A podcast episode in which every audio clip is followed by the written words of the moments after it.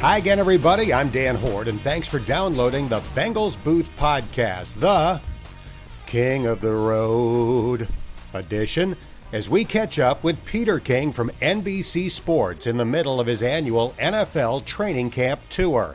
He'll share his thoughts on Joe Burrow, the Bengals free agent acquisitions, and what it was like to stand next to Paul Brown at practice at the start of his sports writing career. After that, I'll share some thoughts on the Jessie Bates contract situation, and I'll go one on one with a player who will see his first game action in 715 days when the Bengals open the preseason on Saturday night at Tampa Bay. The Bengals Booth Podcast is presented by Bud Light Seltzer Refresh the Game. And here's a quick reminder that you can have the latest edition of this podcast delivered right to your phone, tablet, or computer by subscribing on iTunes, Stitcher, Google Play, Spotify, or Podbean. It's the greatest thing since Ernie Johnson's speech to the Alabama football team. Ernie Johnson, the host of Inside the NBA on TNT, was recently invited by Alabama coach Nick Saban to give a motivational speech to the Crimson Tide. In it, he discusses his son, Michael, who is adopted from Romania with what was later determined to be muscular dystrophy. Rather than summarize Ernie's speech, I strongly encourage you to watch it. Just search for Ernie Johnson, Alabama, and it will pop right up. I promise you, it's the best 5 minutes and 19 seconds you'll spend all week. Now, let's get to football. Peter King from NBC Sports has an annual tradition of hopscotching around the country from training camp to training camp to learn as much as he can about all 32 teams before the start of the season. I caught up with him first thing in the morning from his hotel room via Zoom this week to discuss the 2021 Bengals and more. Peter, you ranked the Bengals 27th in your offseason power rankings, which is certainly understandable after six wins in the last two years but you wrote that you are optimistic about their future. So, what are the reasons for your optimism? I think Joe Burrow is Dan Fouts. And uh, I think anytime you believe in your franchise that you have got your quarterback of the future, that's a gigantic help for the team. And the Bengals, for the first time since Carson Palmer, think they've got their long term quarterback. Now, that's all due respect to Andy Dalton. And I think history is going to judge Andy Dalton far more fondly than probably the average Bengals fan will. Because, look, to me, and I'm not equating Andy Dalton to Matthew Stafford, but when your franchise doesn't have everything together, your quarterback can be really good and it may not show in the one loss column. Andy Dalton was a damn good quarterback for that franchise at a time when they didn't have all the answers and they still don't. And, you know, we probably, you got to go back to the days of Esiason and White Collinsworth to win this team. You really felt this team was, was very close. Now the Bengals made the playoffs with Andy Dalton, but I don't know that anybody ever thought that they were close or that they were going to be one Joe Montana drive away from winning a Super Bowl. I, I, I have not felt that about the Bengals since the '80s, and I don't know that this uh, version, this iteration of the Bengals, will be the same way. But you know, the fact is, if you have a quarterback, you've got the most important person in your franchise, not the most important player on your team, but you got the most important person in your franchise, and the Bengals have them. The sad thing about Andy Dalton, from my perspective, was 2015. They were 10 and 2. They were the number one seed in the AFC at the time, and he broke his thumb. We'll never know if that was the year that he might have earned that love and respect uh, that yeah. hasn't really gone to him. I, I look, I am one of these people. I like the fact that, you know, and obviously I broke into this business covering the Bengals in 1984, and I have tremendous tremendous fondness for the city, uh, for my time there, and quite honestly for the franchise. I know it may not seem that way sometimes when I write about them, but I I really uh, I, I mean I I really have great um, kind of great fondness for you know, what the Bengals try to be, really. I mean, they have their faults, but I have great fondness for the attempts that they make and what they try to be. Um, you know, like one thing I, I've always thought, why wouldn't you want your coaches to go out on the road scouting? They're the people who have to coach the team. Why the separation of church and state with coaches and personnel people? I just don't think that's smart. Um, you know, for people who criticize the Bengals for things like that and for being cheap, I say that's how the Dallas Cowboys built a dynasty. They sent Jimmy Johnson and his staff on the road for a month and a half in that scouting process, and that landed them so many good players. And I, I don't want to get off on a tangent, but there are a lot of ways to skin the cat. The biggest way to start to skin the cat or to skin the Bengal is to get the quarterback, and they got him. Well, while we're on the subject of uh, Joe Burrow, after watching him a little bit at LSU and then watching him with the Bengals a little bit last year, and more importantly, talking to a lot of people about him, do you have a favorite observation or anecdote or anything along those lines that really gets to the heart of Joe Burrow for you? You know, Joe Burrow, you know, he looks like he should be selling insurance for Western Southern Life. He but he's so he's such uh he's such a badass. And you know i'm not i'm not breaking any ground there but he is so tough. You can just tell you know i could tell this. I don't have an anecdote because honestly dan i don't know joe burrow. You know i've talked to him a couple of times. I don't know him. Um, so it'd be stupid for me to say i know joe burrow because i don't. Uh, but I think a couple of things that really stick out, like, you know, his dad, I think his dad and mom did a really good job raising him because they raised him to be, you know, independent and tough. And, you know, to be able to take the crap that goes on in a young person's life sometimes. I mean, his dream was to, growing up in Ohio, was to be the quarterback of the Buckeyes. And he goes there and he gets hurt and he gets beat out and he's got to transfer. Like he left Columbus, Ohio with his tail tucked between his legs. And, you know, whoever thought it's funny about how quarterbacks work in the NFL right now. You know, uh, no, a year ago today, nobody has had heard of Zach Wilson. Okay. Zach Wilson turned out to be the second player in the draft. Similarly, the year before that, if you had talked about Joe Burrow, who had a decent uh, 2018 season at LSU, you would have said, eh, you know, fourth, fifth round pick, maybe at best day two, but probably day three. And then he just comes out on fire. And I think the one thing I remember in the run up to the draft, the thing that really impressed me was how in the game against Alabama, that was the mega game of the year. Uh, and I asked him about this, and also I've asked Joe Brady about this. Uh, you know, his former offensive coordinator uh, at LSU. He came out firing. He doesn't need the three or four quick little checkdowns against the great Nick Saban's defense to get confidence in himself. He doesn't need that. He just, you know, hey, let's go. You know, let's throw a 25 yard uh, in cut on the first uh, first pass of the game or whatever it was. But it was a downfield throw, and I just I have great admiration for that. I think the one other thing I would say about him in today's NFL, um, and especially with the Bengals, because you don't know and I don't know how they're going to protect them. I mean, you know, it'll it, it's uh, it's wonderful to take Ja'Marr Chase, and I I don't kill him for the pick or anything like that. But you know, if Penei Sewell is a is a poor man's Anthony Munoz, it's not going to look like the right pick, obviously.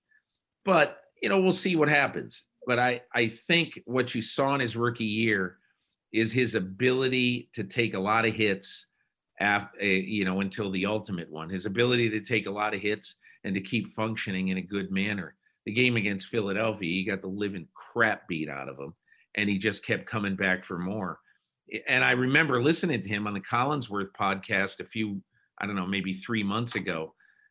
talking about, you know, kind of what he felt was kind of the respect he got from the Eagles after that game. And and and Cris was talking about it as well, but that that is going to play well in his own locker room. So I think he's I think he's well respected getting well respected by the rest of the league and you can tell he's well respected in his own locker room. We're talking to Peter King from NBC Sports. You did an interview with my colleague uh, Geoff Hobson last year where you said the Bengals are going to love the free agent acquisition of Vonn Bell, and it definitely played out that way. So this year they go back into the free agent pool. Trey Hendrickson, Chidobe Awuzie, Mike Hilton, Riley Reiff, Larry Ogunjobi. So they spent big, largely on defense. Do any of those names move the needle for you? Anybody you think that's really going to work out well? I mean, Riley Reiff is a short timer. Um, he's a scotch tape at a position that's desperately needed, you know, that they needed to upgrade. The Bengals hit a cold streak in evaluating offensive linemen. Gone are the days when Jim McNally hit a lot of home runs with guys like Kozerski and Reimers and Scrafford and all those guys. That just hasn't happened in recent years. So you got to spend money in free agency to make up for the fact that you can't find Max Montoya anymore. Um, so, but you know, I think he's an important one. Obviously, the guy who I like the most is Mike Hilton. I think he's a, uh, I think he's one of these players every team's got two or three of them who you just think, man, people don't appreciate him for the player who he is and the sort of force that he is on a defense. I think he's going to be an impact player. Now, Hendrickson's interesting because, you know, I think what the Bengals saw in him uh, and what they, what they, I mean, they saw a lot of disruption, obviously, you know, on the front seven, which eh, you know, when you lose Carl Lawson, that's what that's what you need, and you lose uh, uh, what's his name, uh, Carlos Dunlap to Seattle. So, I think the difference, though, uh, for him is going to be comes from a place where he had a lot of help, and he had a lot of other people on the line who, uh, you know, basically, uh, you know, I'm not saying made it easy for him, but you know, when you're on a defense that has a lot of talent and a lot of players who need to get the attention of the offense, it's it's more advantageous, especially for a rusher, to make impact. So, you know, he's not going to have the same kind of help that he had. I, I mean, if you think about it, no Lawson, uh, no Geno Atkins, right, and no uh, Dunlap. I mean, that's a lot of big league players uh, missing from a defense that wasn't great to begin with. It was good, I think, at times, but it wasn't great to begin with. So there's going to be an awful lot of there's going to be eyes on him. I think he's going to have to be better than he was in New Orleans to have the same sort of uh, sort of statistical impact that he had in New Orleans. What do you think constitutes a successful season for the Bengals this year? Keeping um, Joe Burrow healthy and just his continued development as a player. Um, I think the Bengals are going to play some games like the 80s Chargers. I think they're going to they're going to lose some 41 to 33 and they're going to win a game 38 to 35 a, a few games. I think that's the style of game they're going to play. I think the Bengals will be one of the three or four most exciting teams in football. That doesn't necessarily equate to wins. I mean, if they win six or seven games, I think that would be a really good accomplishment. And I do believe they'll they'll win a game this year where people say, "Whew, where did that come from?" Like they'll beat Cleveland uh, or or Baltimore or Pittsburgh, and like I, I think they'll probably go like two and four in the division, maybe even three and three, just because as long as Burrow plays, they're going to be very hard to stop every Sunday. Let's talk about your Bengals roots for a moment. You uh, covered the Bengals in 84, the start of your NFL reporter career for the Enquirer, and that meant hanging out at training camp with Paul Brown. What did that football education do for you that uh, still helps to this day?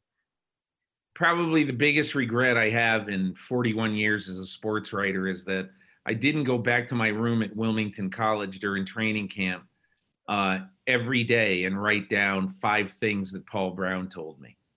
I, I can't believe. I mean, and you know, you're standing on the sidelines, and it's it's been 37 years.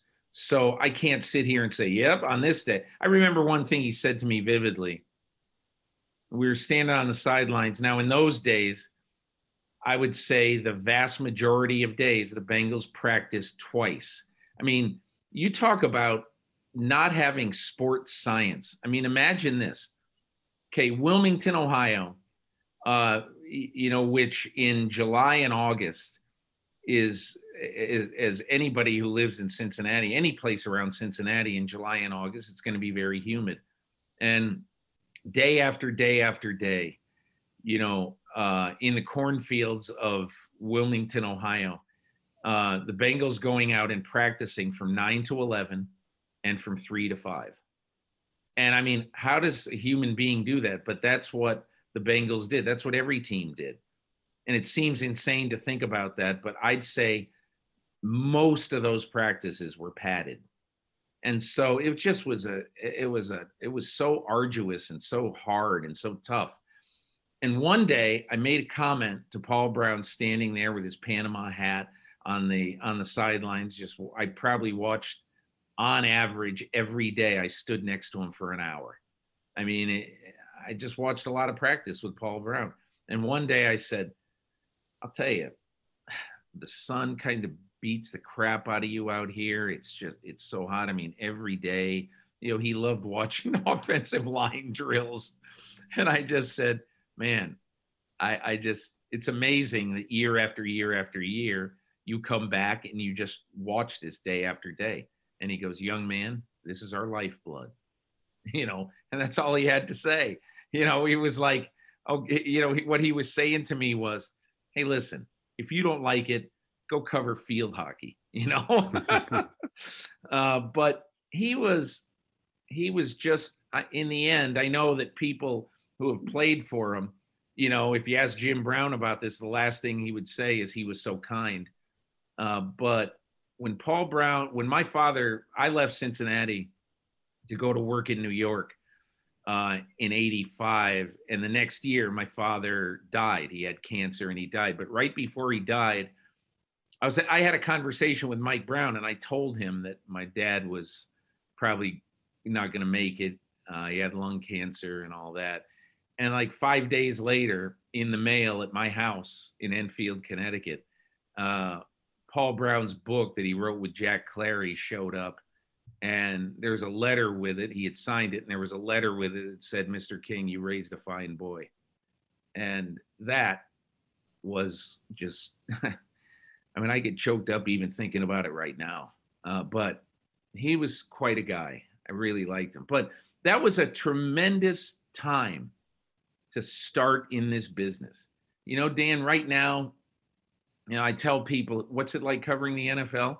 In 2000, about 20 reporters, including me, covered the scouting combine in Indianapolis. In 2020, right before the start of the pandemic, uh, 1,243 reporters were credentialed to cover the combine.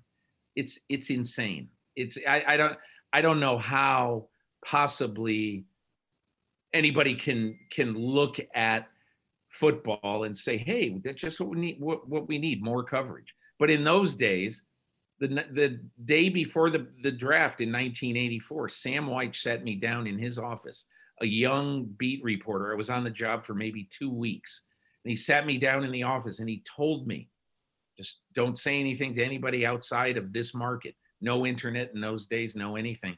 He told me who they were going to draft. I mean, he he's okay, first round, we're going to take Ricky Hunley.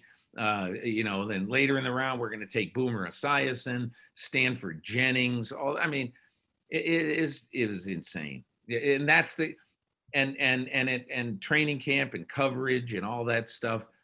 It was just a lot easier in those days and it was a lot easier to find things out in those days so i really enjoyed it that's actually one of the things I admire most about your work. The technology changes, the industry changes, and rather than do what you have to do, kicking and screaming, you seem to embrace it. So, for example, we're doing this by Zoom.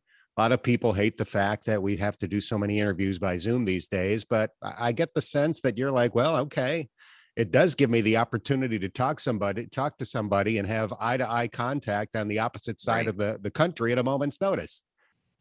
The minute I say, oh, man, I long for the old days, you know, take me out behind the barn and shoot me. I mean, I just, I, it, it's just, it doesn't do any good. Nobody wants to hear that. Who, who in the world would sympathize with a 64 year old sports writer because the world has changed? Am I, am I, do I long for the days when I spread four newspapers out on the table and read them for an hour and a half? Of course I do. I love newspapers. Uh, but you know what? That's that's yesterday. So you better adjust.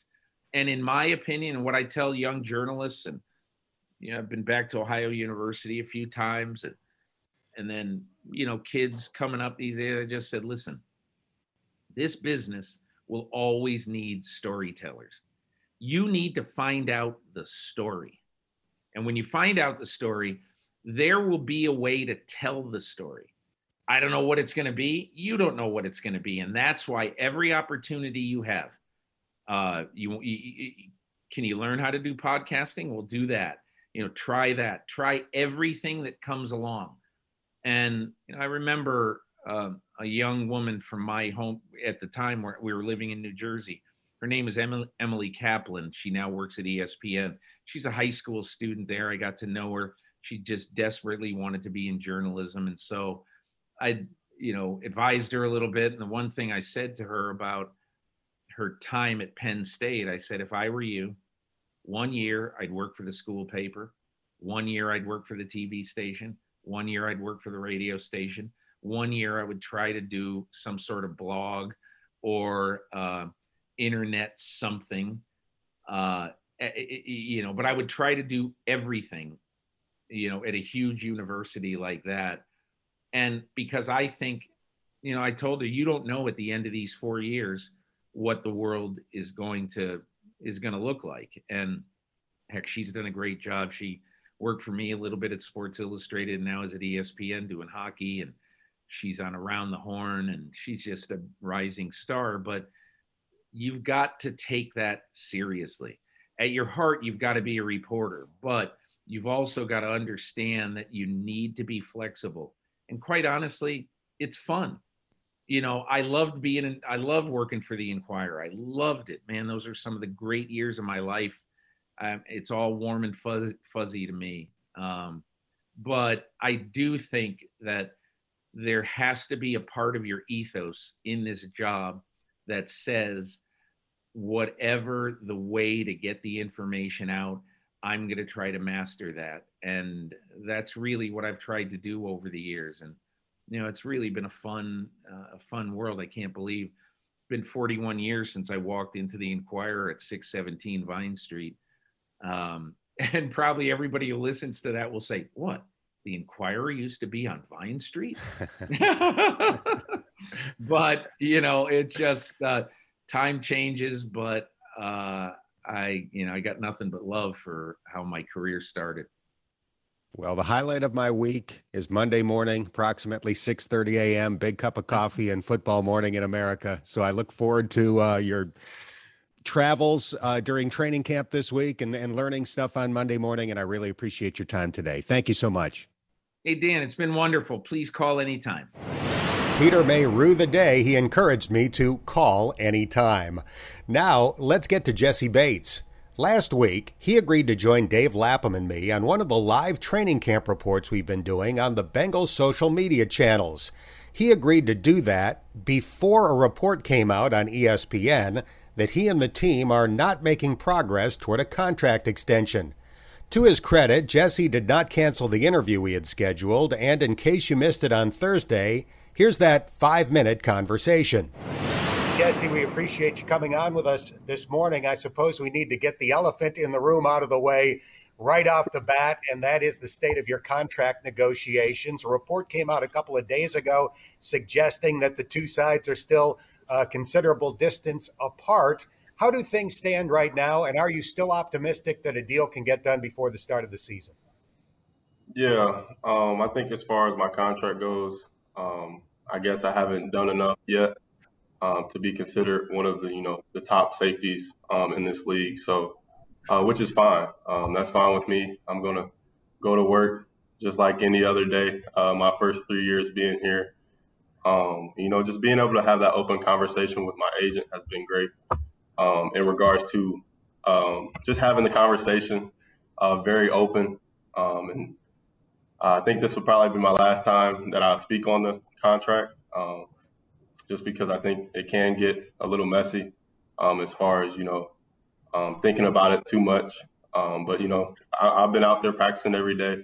Uh, I have a, a, a, goal that I want to reach personally, um, and I know I have to get better um, to help this team get to where we need to be. So, like I said, I'll let my agent work out the numbers and stuff like that. I'm going to be the best teammate, best leader that I can be for the 2021 Bengals. So we'll see. We'll see what happens and I know you will be all of that. And uh, you're a humble guy as well because I think you are the best safety in the National Football League. Three three interceptions last year. You got your hand on 15 other footballs, broke up 15 other passes amongst the top handful in the National Football League. Your recognition, your range, all those things are, are incredible. Plus your uh, your tackling. You know, you're getting people on the ground. Is that something that was really important to you to get that? Uh, you know that be known as somebody that's going to when it, when it hits you, your your journey ends? Yeah, um, I think that's a mentality that every safety kind of has. Um, especially for me as a post safety, I feel like I get a lot of opportunities to um, kind of lay that statement like, "Hey, don't come across the middle," or you know, the deep balls or uh, no fly zone type of thing. So, uh, like I said, this isn't about me. Um, this is about you know the Cincinnati Bengals, and I'm just excited to be a part of it. Jessie, if somebody asked me what position group has been most impressive so far in training camp? I would say the defensive backs. The additions like Mike Hilton and Chidobe Awuzie have had excellent camps so far.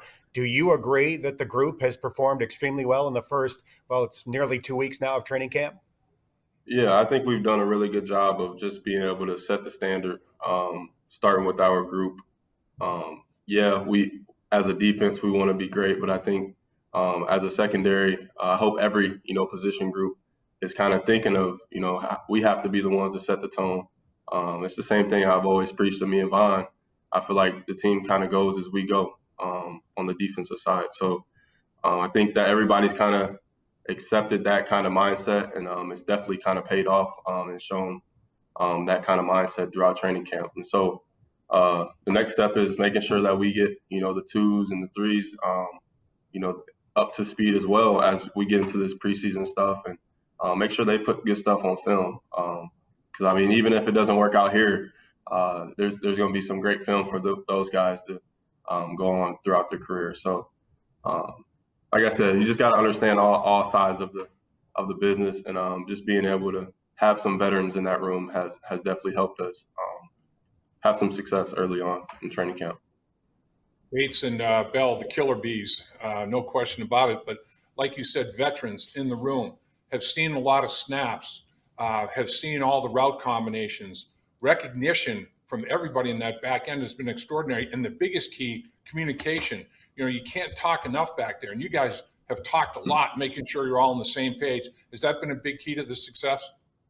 Yeah, like I said, just being able to have those veterans that have seen a lot of football, um, seen a lot of route combinations, seeing um, how how do we get beat in quarters, how do we get beat in three J, um, just stuff like that. Being being able to have experience um, and not just always getting it from the coach, uh, I think has definitely helped us. Um, and I think that we're not being very silent. Uh, we're not being quiet about you know holding that, that as a secret.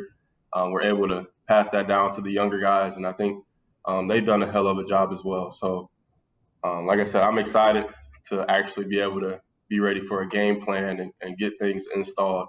Um, that's when we'll really figure out what we're about. So um, we'll start with Tampa Bay, week one preseason. I think we're playing the first couple series, so that, that'll be very exciting. All right, let's get back to Jessie's contract.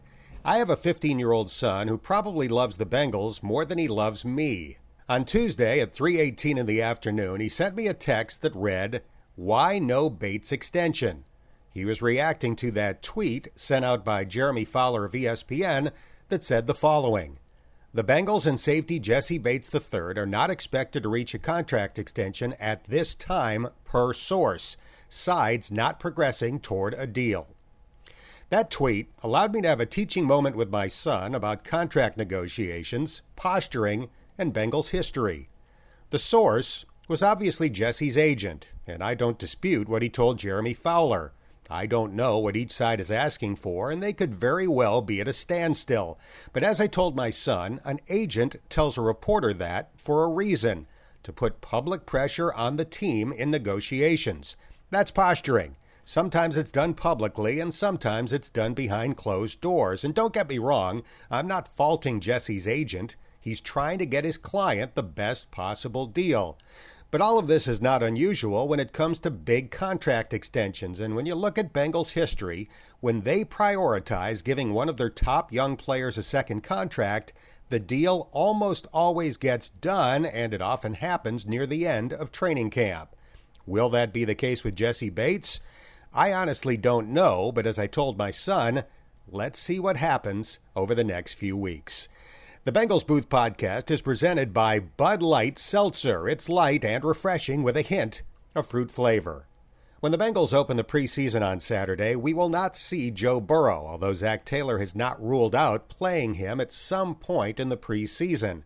Brandon Allen will be the Bengals starting quarterback on Saturday, followed by former Vanderbilt star Kyle Shurmur, who joined the Bengals practice squad last December. He played in four preseason games for the Kansas City Chiefs two years ago. In fact, he threw a touchdown pass against Cincinnati. And I spoke to Kyle this week about getting another opportunity to play.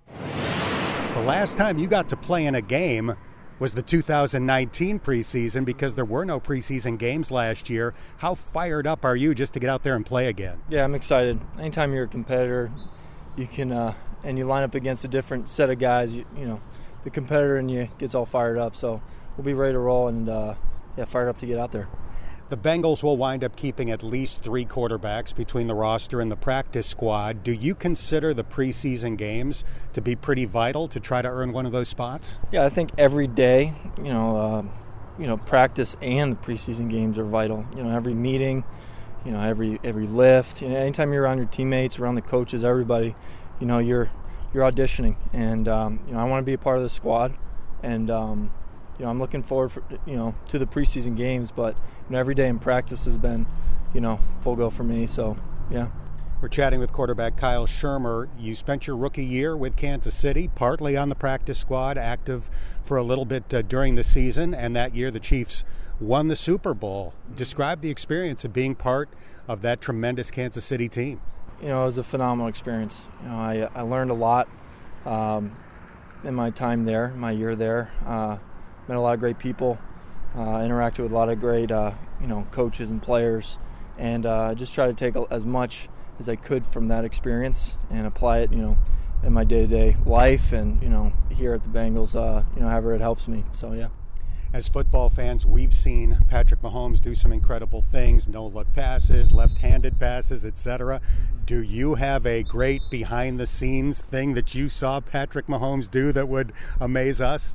It's funny, a lot of those behind the back, you know, no look passes he did in practice. So it was it was almost like not a surprise to us when he did in a game, but uh, you know, Patrick's a phenomenal player and uh, you know, there's a lot of fun stories.